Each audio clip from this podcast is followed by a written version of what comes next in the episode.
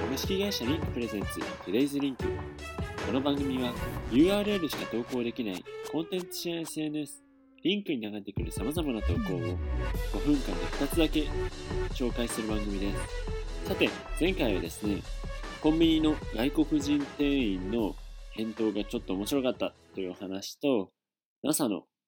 インターン高校生が3日で新惑星を発見したという記事をお伝えしました今日も始めていきましょうさて今日はですねあの私の今通っている SFC で30年ずっと教え続けていた村井淳教授が最後の授業をされたという、そういったね、記事も流れてきているんですが、一つ目はですね、こちら、行ってみましょうか。素人がプログラミングに挑んでみて見えた境地ということでですね、一からプログラミングを学んだ方が書かれた記事となっております。まあね、最初何から始めるのかにもよって、すごいプログラミングは結構違うかな、誰に教えてもらうのかとか、どうやって教えてもらうのかにも結構よると思うんですけど、まあ、想像以上の難しさを実感ということで書かれていたりだとか、まあそうですね、ここにもある通り、半角を全角にしたり、こう文字一文字間違えただけで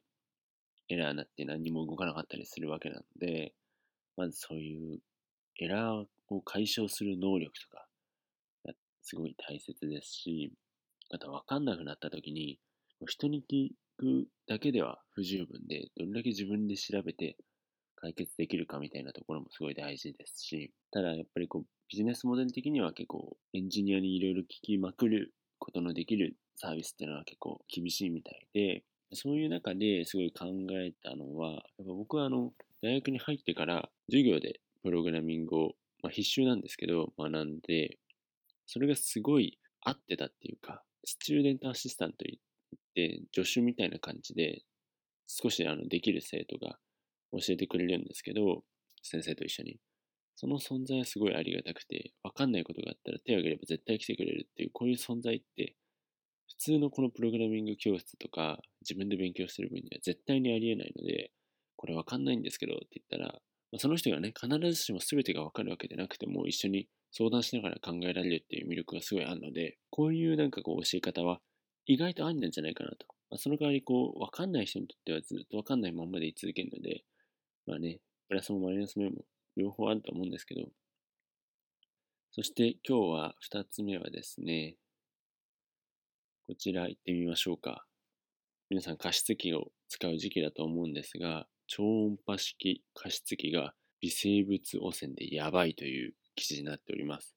加湿器ってね、実はね、結構種類があるみたいなんですよ。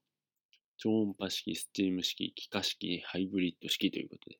で、この超音波式っていうのは超音波で水を振動させて細かいミストにして加湿ということなんですが、電気代が非常に安くて、あとこう水の粒が一つ一つが結構大きいらしいんですけど、雑菌がそのまま放出されてしまうと。だから水に雑菌が溶け込んでいた場合、そんなの部屋に充満させてたら、ウイルスだらけの部屋になってしまうということで非常に危険だという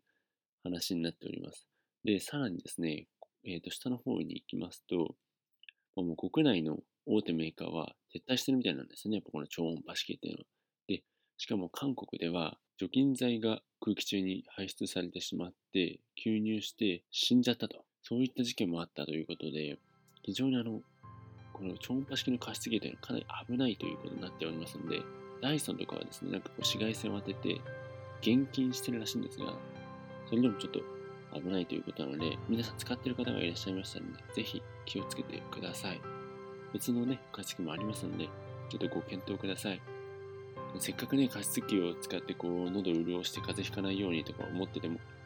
その出てくる蒸気に大量の雑菌が混じってたらもうどうしようもないですからね。さて、お送りしてまいりました Today's Link。毎日配信を行っております。このように今日もですね、様々な記事や動画なんかも流れてましたが、このようにリンクには様々な投稿がされていますので、よ